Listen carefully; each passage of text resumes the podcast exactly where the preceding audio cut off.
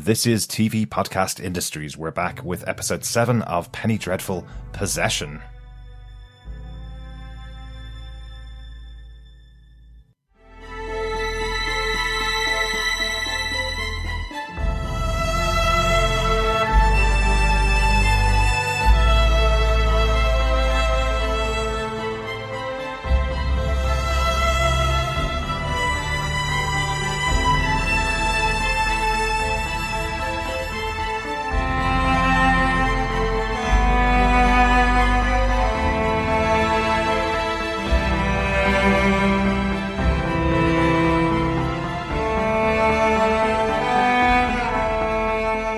This is TV Podcast Industries. We're back with episode seven of Penny Dreadful. Our discussion about the first season of the show is continuing with episode seven, Possession. I'm one of your hosts, Derek.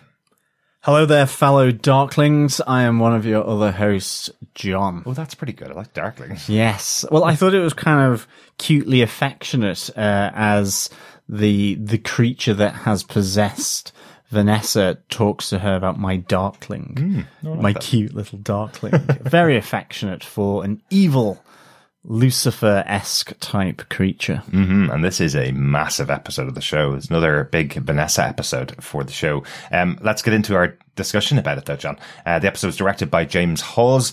He directs this episode and episode eight, the finale of season one of Penny Dreadful. And he's back for three episodes in season two of Penny Dreadful as well. Uh, he also directed two excellent episodes of Black Mirror. He did Smithereens uh, and Hated in the Nation, two really, really good episodes of that excellent show. Um, so definitely a, a person who loves the darkness in humans. Absolutely. Uh, once again, written by John Logan as well. John, do you want to tell us the synopsis for this episode? Sure. Although I'm a little scared. hmm Vanessa returns from her outing with Dorian Gray, possessed by her evil spirit.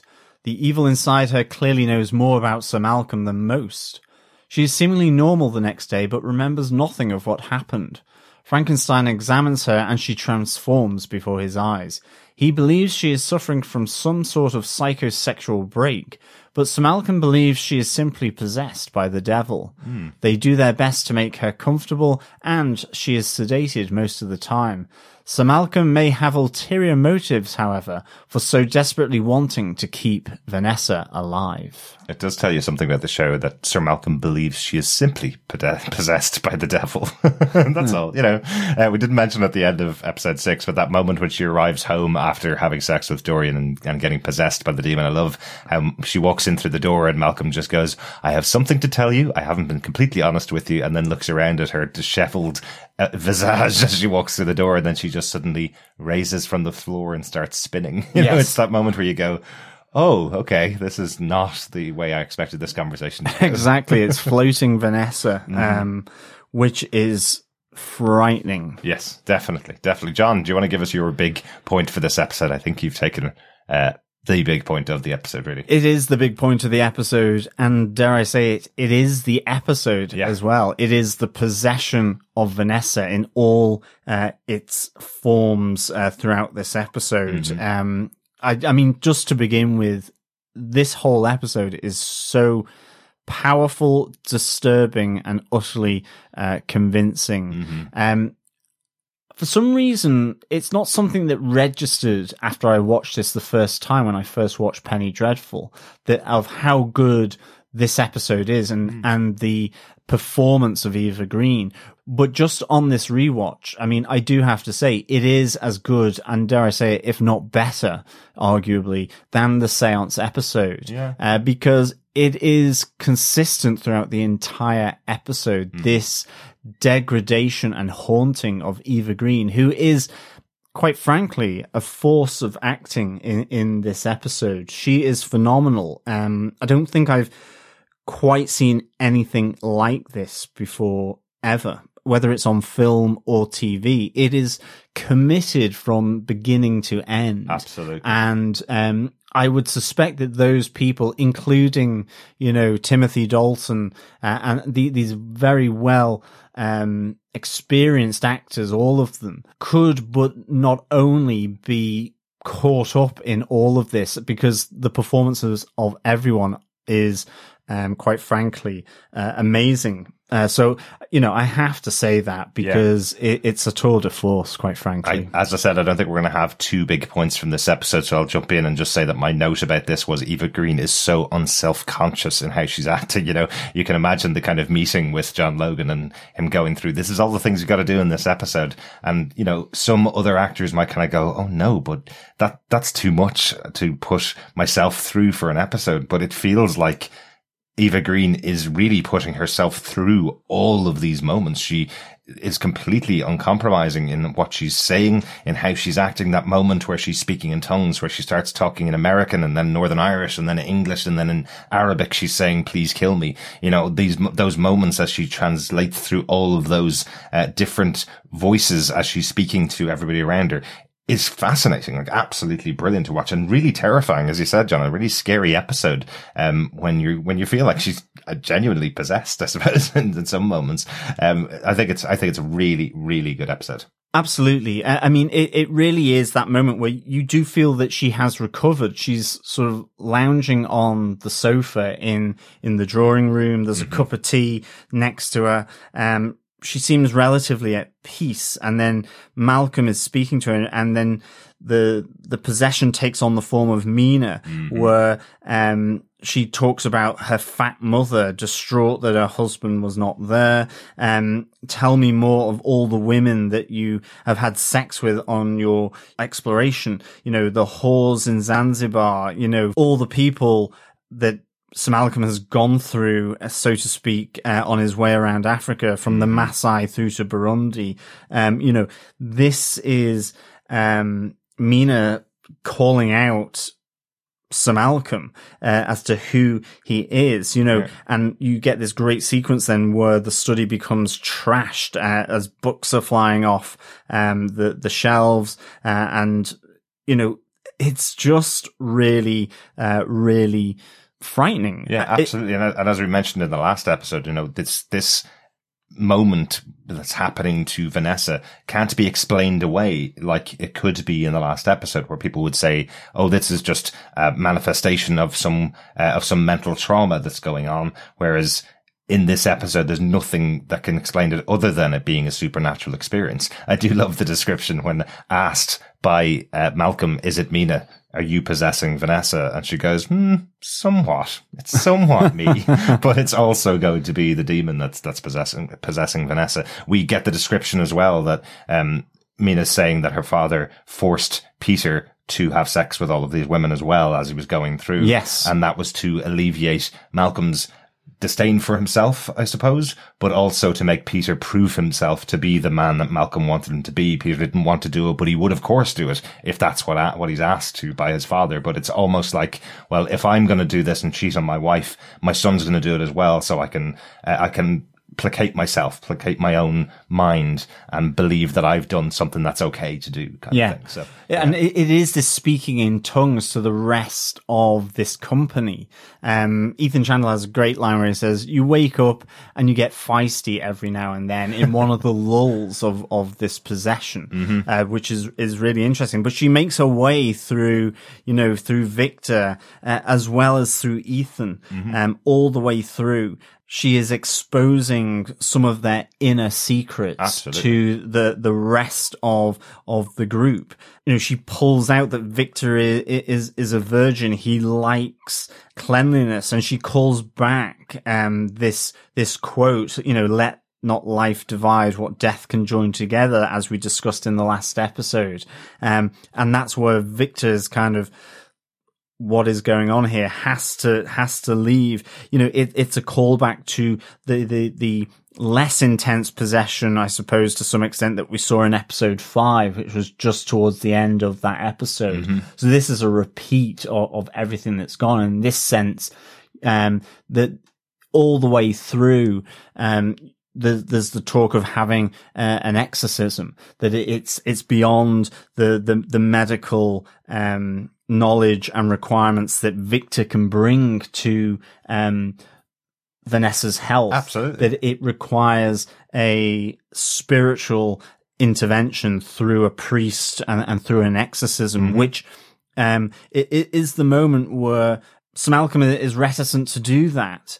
Um, and there there is this whole thing throughout that Ethan is suspicious of Malcolm's motives, mm-hmm. uh, and and you get towards the end, Victor and Ethan talking um, about why is it that um, he wants her to to live, yeah, um, and Ethan's is kind of he's not sure that he does um that and and you see the duplicitousness of Malcolm when in the moment of her weakness he sees her effectively as a telephone to be able to connect into Mina to find out uh, where she is um that he he really becomes very very unsympathetic here mm-hmm. uh, in that moment. Well, you hear um, her pleading with him, saying, "Don't make me do this. Don't make me go back in there and find her." You know, um, it, it's such an interesting episode for for that, where again you're supposed to be on the side of this father that's lost his daughter, but he's putting Vanessa through all of this abuse effectively at the hands of the demon, you know, to try and use her as a telephone. I like that. Uh, I like that description, John.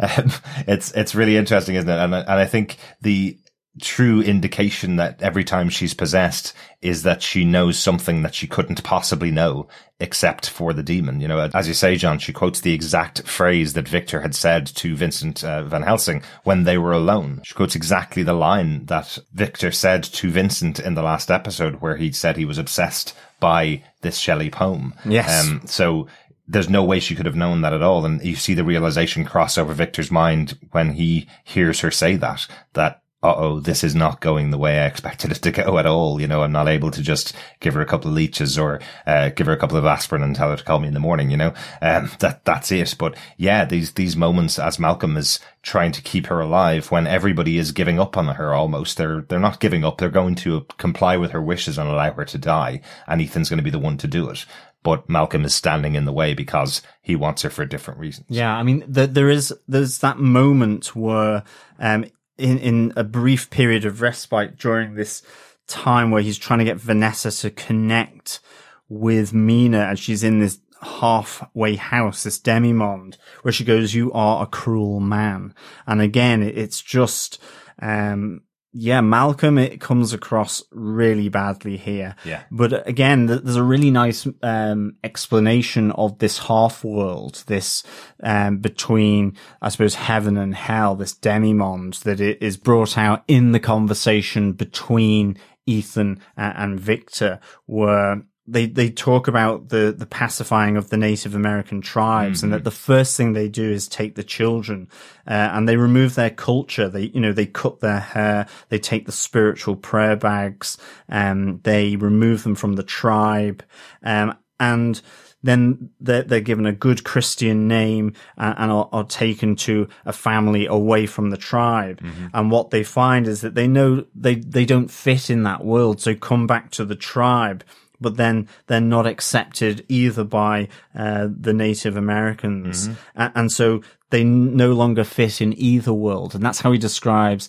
the situation with Vanessa. Yeah. She is possessed in in this this world between two different worlds, and she doesn't belong in either mm-hmm. of them, either in the dead or in in the living she is possessed within this this this halfway house. Yeah i think um, even ethan calls it unwelcome is the is the term that he used to describe it. Not just unwanted unwelcome back in the place that they would consider their home you know victor and uh, Ethan have had that discussion that Malcolm and herself seem to have a close relationship, but actually, when you scratch the surface of the relationship, he's completely using her um, to get his daughter back and not actually welcoming her back into his home. Um, which is, you know, something that we saw from the flashbacks effectively is that she came with the information from Mina to his home and he allowed her to come in and stay because he can now use her for what he wants uh, from her. So, um, absolutely such great moments between these characters as well. And that, and that description of the Native American children being taken away from their tribe is, is such a sad, uh, story, I suppose, uh, such a sad piece of history. Um, it's something that happened to, uh, to the natives in Australia as well. Exactly the same thing, the stolen children from the Aboriginals in Australia. Uh, it's such a sad part of all of our histories, really, that is coming across in the show. Yeah. And it's, it's just interesting to make reference to it. I suppose as well, this is also something about Ethan's history that we still don't know about what's happening, what's happened with him in America and why he's on the run, I suppose, in- Yeah. in, the UK. We know that he's on the run, but we don't know anything about his history. But these little moments, um, connecting him back into the folklore of, of Americana, uh, which we will see as the series progresses. It's just interesting touches that that's where he's, uh, that's where he's coming from. That's his point of view on, on the native tribes, uh, in, in America. Yeah, it's it's really good. But and of course, when Ethan Chandler arrives again, this speaking in tongues, she talks about his his evening with Dorian Gray, the irresistible boy of our dreams. You know, did you have sex with him, or did he have sex with you? You know, we will we should tell Brona. Um, and again, bits of the dark creature come uh, racing out. Leave her, you imbeciles. Leave her to me. Uh, you men, you men, you men. Um, it, it's just really great. And then the rug gets completely pulled from under your feet when you you have this kind of fairly intimate moment um when Ethan Chandler is looking in on on Vanessa. Yeah. It's the moment where he says you wake up every so often and get feisty every now and then. Yeah. You know, he he's the one that's caring for her, seems the most worried about her physically and personally, um certainly compared to Malcolm. Um and then you realize that it is this dark creature again in the form of Ethan Yeah. Chandler. This is the um, point that I was going to talk about. Actually, I, I have to say we'll give all of the praise to Eva Green for her scenes in this, and we've said how great Timothy Dalton is in the series overall. You know, and, and Harry Treadaway has been fantastic in his role, but these moments with Josh Hartnett in this scene with Vanessa, where he's playing the two sides, where he's playing this really evil demon, um, telling her exactly what he wants. He wants her to sit by his side as the world burns, where there's no hearts left of humans because they've consumed them all, and then they're going after God. You know, these scenes are totally believable. Yeah. That's him being possessed. You know, we've mentioned at the beginning of the series, we weren't going to talk about Josh Hartnett's Ethan Chandler very often because he's the point of view character of the audience, which is probably why it's such a shocking moment when he turns and his eyes go black and he is just a vision of the possessed Vanessa. You know, this is the type of thing that's going on in her mind the whole time. Um, when she is being quiet, she's also being abused by this demon at all times as well. You know, so, uh, so for Josh Hartnett, I think this is one of his best moments in the series. Yeah. um, so far. Well, that's it. You you get his vision for Vanessa here. The you know, I want you to be the mother of evil, as you say. Join me at my side to topple God and to rule over everything. Yeah. Um, that's when he says the Darkling as well, my Darkling, um, which yeah comes across as quite affectionate for an evil um sort of or the king of, of evilness. I Well, he suppose. is asking her to marry him, Yes. and spend all your time at his side. So he has to be a little bit affectionate towards her. Uh, Ethan also gets the cure, I suppose, for Vanessa in this episode. He's the one that saves her. It goes through the uh, the last rites from the priest. They'd asked her for asked him for an exorcism, and they're told he can't provide that. But we have Ethan using uh, Brona's St Jude's medal to save.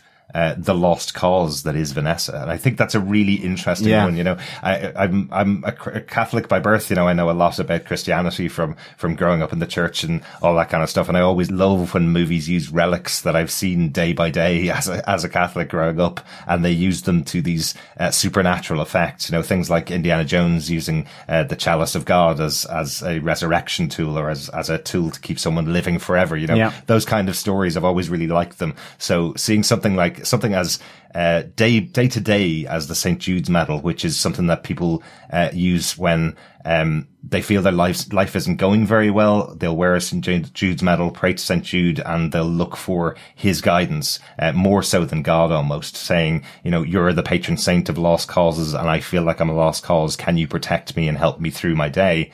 And here we have Ethan using it to save Vanessa from a possession from the devil, you know, effectively. Yeah. So he's putting it on her head and saying in Spanish, St. Jude, save her. Um, so I, I really like that that's how they've used this religious symbol, I suppose. Yeah, I it, it's um it is just intense everything uh about this like just before the priest is called there's a moment where her possession is taking a very physical form where her veins are starting to go black there seems like the, a tattoo is forming on her chest but she's scratching at her arms and digging into the walls and the screaming and you're just like going oh my goodness, just it's really disturbing. And then the priest comes, mm-hmm. um, and you just know she wasn't bound properly to that bed. Uh, I I vaguely remembered that something happened to the priest, but I still was kind of there was a little jump there as she yeah. bites into his cheek. Well, she was bound. The the demon has given her the super strength to break the bonds that have tied her to the bed. That's, that's the thing. And I think that's the scary moment, isn't it? Because you think she's been stuck there. She's been tied yeah. to the bed for days on end, not gotten up and walked around effectively. And you have this moment where uh, it's revealed to the priest what's in that room and you see him and how terrified he is just giving the last rites. And then she jumps up and bites the bites the cheek off him, basically. Yeah, and it, but I mean, she goes absolutely bonkers mm-hmm. and bananas and dare I say ape shit um, here. to be honest, that is the room that will have its windows replaced more than any other room in the Murray household. Um, Fenton already broke one, but all the windows are smashed in. I think you see Victor being kind of flung down the corridor. Every one of them, yeah. Every one of them is gone except for Ethan. Mm-hmm. Um, and you have that tense standoff before, um, Brona's St. Jude medal is, is, used by him on Vanessa, mm-hmm. where he has the gun to, to her head. And again, it's kind of, almost linking to this idea of, you know, do you care enough to, to shoot them? Because she's almost pleading to, at this stage, for him to take her out of her misery. Yeah. She only believes that it is the bullet left, not that there is this, um, St. Jude's medal. Uh, and I thought that was just really kind of tense and, and, and really nice. I think even the build up as well, because the priest is called Matthew and she has this moment where, um, she goes, I knew a Matthew once. And again, linking back to episode five with Dr. Matthew Banning at the insane asylum. Mm-hmm. And in this case, the priest is about to use holy water on her. Uh, and she goes, he, i.e., Dr. Matthew Banning, he tortured me once with water, uh, with the hydrotherapy, mm-hmm. and now you're about to do it with holy water. And then all of a sudden, um, th- this moment where she goes, the other Matthew the tax collector, where the biblical reference, where going back into the ancient world of the Middle East and the the, the nascent beginnings of Christianity, yeah. uh, and Matthew, the tax collector, mm-hmm. the um, and that's when the priest is like looking at her, going, "What?" And then she goes for his cheek. Mm-hmm.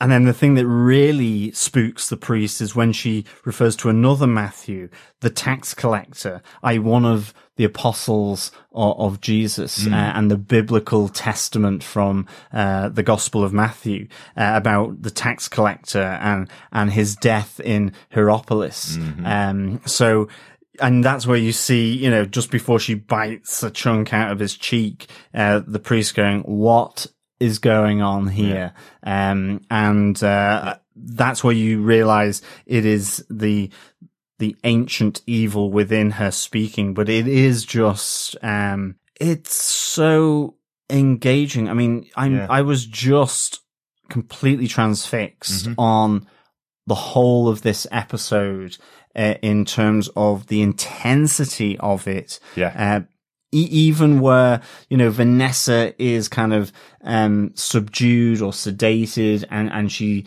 is quiet, mm. um, there's an intensity around all the other uh, characters uh, as they're sort of waiting, and because it is agreed that they will be there until she is cured or dead effectively, yeah. as Malcolm says. And this brings up these conversations around why is Malcolm wanting to keep her alive? Yeah. And obviously he does what he does while she is in that vulnerable state. So yeah.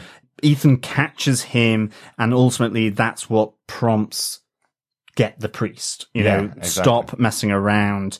Victor thinks it's a lost cause hence the St. Jude medal. Mm-hmm. Um, but you know, she is dying effectively. Exactly. So it, it is really, uh, all on a, on a massive knife edge. Yeah, absolutely. And I, I do like that thing about the, uh, the death of, of St. Matthew. Um, it feels once again like she's tapping into something she shouldn't know about how Matthew died the demon is saying through her that he crucified Matthew upside down so he could see the hell that he was going to after he died. I think that's what scares the priest as much as it does. Um, it's effectively saying that one of the people that you think, think is a saint ended off in hell because of my taunting and how I killed him effectively. Yeah. So it's such a, a brutal scene for the priest who's just walked into this room and seen this woman tied up to a bed and these three men going, uh, give her the last rites or give her an exorcism. And he doesn't believe in an exorcism. That's the whole point. He doesn't believe in the idea that, uh, that a demon can be possessing someone because the Roman Catholic Church has outlawed all of every type of exorcism. Um, it's one of the things I think we were talking about after we watched the episode, John. I, I find it fascinating that uh, Nancy Re- Reagan, who played uh, the kid in The Exorcist, was held up as such a great actor for all the things she went through in that movie in the mid 70s. Yet in this episode, and it's only one episode of eight episodes per season, we see um, Eva Green doing such a big job uh, absolutely. of being possessed. And it's one of the best performances I've seen by yeah. an actress. Um, there's loads of other touch points in, in this episode. We probably could talk about this one more than, more than Moats, but I love Victor talking about the fact that he believes in everything except God. Uh, Ethan Chandler saying he doesn't believe in God. And then you have, uh, the conversation between Ethan and Sembene where he's asking, asking Sembene, why is he there? Does he just follow Malcolm round because uh, Malcolm saved his life? And then Sembene goes, well, maybe I saved his life and I'm following to make sure he doesn't die. And then he, he's asked, does he believe in God? And Sembene says, I believe in everything. So yeah. he, he seems like this wise character who's seen so much happen in the world and seen what's happened to Malcolm and seen what he's been around. And either he's still adventuring with Malcolm. He's still kind of going, well, if I hang out, hang around this guy, I'm going to see even more crazy stuff that I, I'll be able to handle. Uh, or there's something else going on that we'll learn in future. But I do like that conversation between them where in contrast to both Ethan and Victor saying, I don't believe in God. Absolutely. We have Sembene upstairs going, I believe in everything because nothing I've seen has discounted everything, every possibility. Absolutely. I think as well, what really contrasts nicely as well with what you've just said at the start of that conversation between Ethan and Sembene is Ethan asks, what's your story? And he just goes, I have none. Mm. And then obviously it's teased out. Um, I, I think as well, the interesting thing about the priest is that he almost comes across as bureaucratic. Oh, totally. Um, no, we can't do this because it's being outlawed. Yeah. So I can administer last rites and the annunciation and, and all this kind of stuff. Yeah. But it's interesting contrast to a priest in the final part of episode eight as well, that Vanessa willingly goes in to talk to at the cathedral. Um, but you know, we'll discuss about that, but it, there's an interesting contrast there, which I think, um, connects these two priests here, but certainly in this instance, completely bureaucratic. Mm-hmm. Um, and that would be probably the feeling that I would get about the, uh, the Catholic Church definitely throughout the 1800s and 1900s. They were, uh, they were very powerful and were much more of a political organization than, than a religious organization, almost. That would have been the feeling of a lot of people. It would have been, aren't you here to help us and save us and get us closer to God? And they would go, no, no, those are against the rules of our church, effectively. Yeah. Um, it was much more of a punishment uh, society, I suppose. But I do also love it's a little bit of a trope over the years, but we do have our moment of science versus religion in this episode. We have that moment of Victor just going, do your mumbo jumbo and get the F out of the house, basically. Yeah. Where he's just like, whatever, I'm here to help her body uh, you're here to help her um, soul, I guess. Yeah, he says, "Get uh, out, you ridiculous man!" Exactly. As the priest has said, he can't do an exorcism, and so Victor is, "Well, why are you here?" You even here um, I, I, think on on Ethan though as well. I think he believes in the spiritual, mm-hmm. but not necessarily um, how that forms yeah. in, in, a sense. Yeah. So I think he is slightly different from Victor, who is a total uh, atheist. Definitely. Yeah. Um, I'm almost going to say anaesthetist, uh, but of course he's, he's probably both as well. Yeah. um, we do see him anesthetizing himself in this yes. episode. We see him taking uh, taking some morphine, um, and I'm wondering uh, that moment where he looks out the window and Caliban is standing outside waiting for him to finish this whole thing. Like I think Caliban knows that the work that Victor's doing for Malcolm is what's giving him the funds to do what he has to do for Caliban, which is why Caliban doesn't just break down the door, snap all their necks and yes. drag Victor out. But I, that, that moment where he's outside, uh, the window watching in as Victor's looking out, it almost is, makes the whole uh, scenes in this episode. It almost makes them claustrophobic for Victor because he's got a possessed woman upstairs who he probably wants to run out the door and down the street. Yeah. Even though it's fascinating to him as a scientist, but if he runs out the door and down the street, Caliban's there waiting for him to do an even more monstrous act effectively. So, uh, so I like the, I like the kind of claustrophobia that that creates. I do wonder if it's also a morphine fever dream that he's Yeah, seeing could be. Caliban outside, but it's still quite likely that Caliban will be there. Definitely. I, I think, um, it, it could be. th- I mean, as well, you know, there's a great shot here from the director. It's in the hallway and it's just the passage of time because this happens over uh, at least a week, uh, this possession. Um, but it, it's just a shot of the hallway in uh, Sir Malcolm's house and, and the light moving across the hallway, and you just get that changing light and shade as screams are coming from upstairs, and it, it really gives a sense to the agony that she's in just from a a, a- distant focus, really, of, of these men waiting uh, downstairs to to to tie her down to give her more sedation. I think just one of the final things I want to say uh, about Vanessa here is despite the degradation, despite the attrition that this, this possession has had on her and, and the, the thing inside of her that is scratching to get out, as she describes it, is she's still this stoic, strong woman right until the moment where really she is offering up herself to be shot by uh, Ethan. You know, she she asks him, "What do you want from me?" And when he tells her, as she goes, "But at this moment, my soul is still my own." Yes. Um, she goes, "I can't last forever, but my soul is my own today." Mm-hmm. Like it's so fiery and like so strong. It was. It's just amazing. And he threatens Um, to kill everybody around her, and she goes, "Well, that's not any concern of mine because I still have the choice for what I do with my soul." Yeah, it's it's a massively Um, important moment for her. You know, it, it's it's just really really good. Mm-hmm. Um, wow, what an episode! Yeah, excellent, excellent episode. Any notes on the episode, John, that we haven't spoken about? I, th- I think the only thing is are just these kind of uh, father and son type chats between Malcolm and Ethan, and between Malcolm and Victor. Well, the bromance Yeah, it- begins here. Yeah, it, it, it's kind of you know it, it's different angles so malcolm trying to get ethan to come on this holy grail quest for the source of the nile. And he's talking about um again his, his son. I mean ethan says i don't need another father uh, when he asks him to come. But then malcolm starts to talk about his son peter dying and being buried on the the shores of lake tanganyika.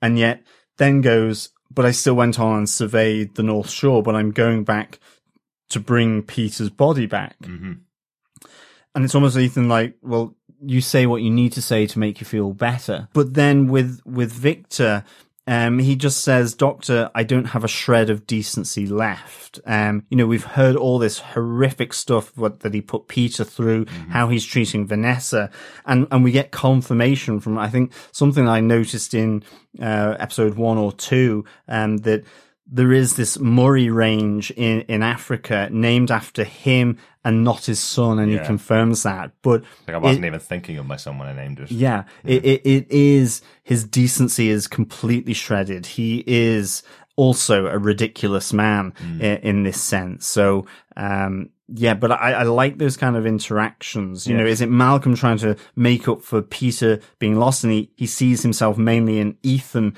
yet with Victor, he's more honest with what he wants to be, um, or who he is. And maybe it is well played by Timothy Dalton because there aren't many moments where he actually s- expresses regret for what he's done.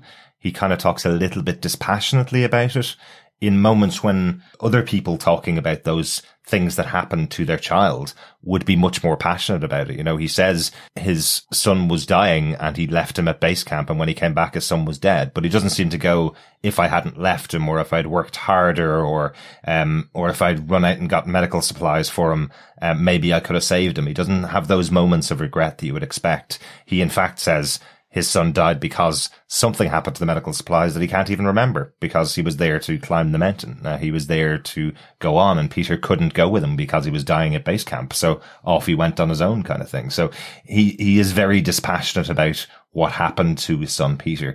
As you say, John, even in that moment when he says to Ethan to come with him on the next expedition to, uh, to Africa, and he says to him that he's going to go there to get his son back. And Ethan says, don't kid yourself. That's not what you're there. You're there to explore again. I know that, you know, I know the yeah. type of man you are. So, uh, so I think it's really interestingly played in, in there.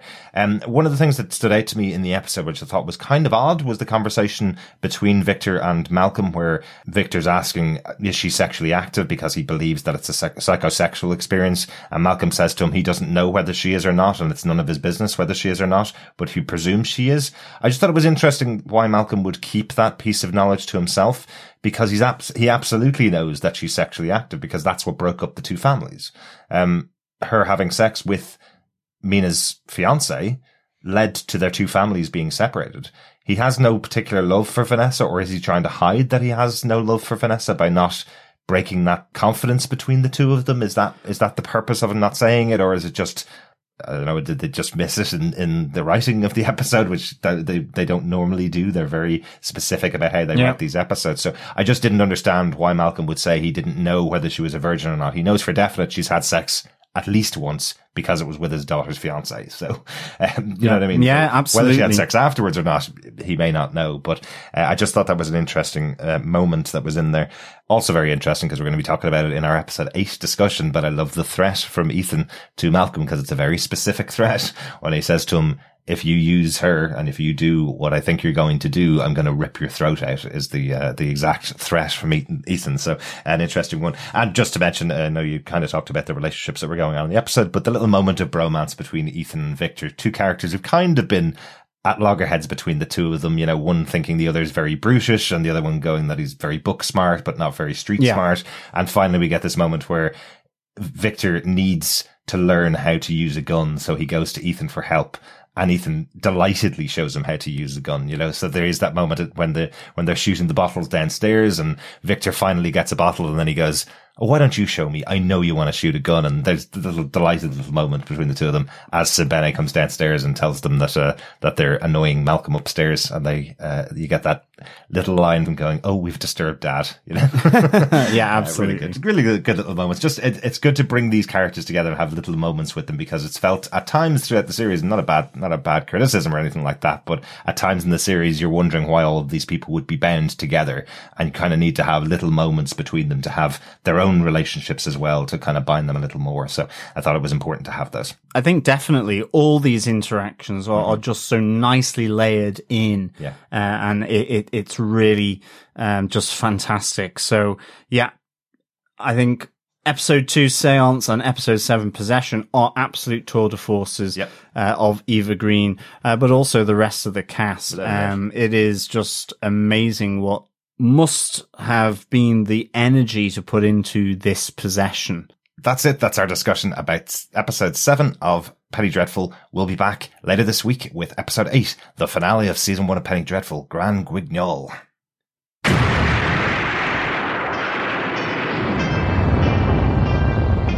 I am Connor from the House of El. And I am Ray from the House of Zod. We are two of the many, many survivors of Krypton's destruction, and we have made our home in Australia, and dare I say, have become Australians, for better or worse. But we have also decided to read Superman comics, uh, read Superman books, watch Superman shows, cartoons, movies, basically everything Superman, and from an Australian perspective as well. Whether you're a seasoned fan, like me, or whether you are coming in fresh, wide eyed, and wanting to learn more like me, then this podcast is for you. Join us for our bi weekly adventures available on all good podcast catches. Just search for Last Sons of Krypton, a Superman podcast. We'll be coming to you from Australia or some cosmic dimension, wherever we are that week. Up, up, up, up and, and away. away.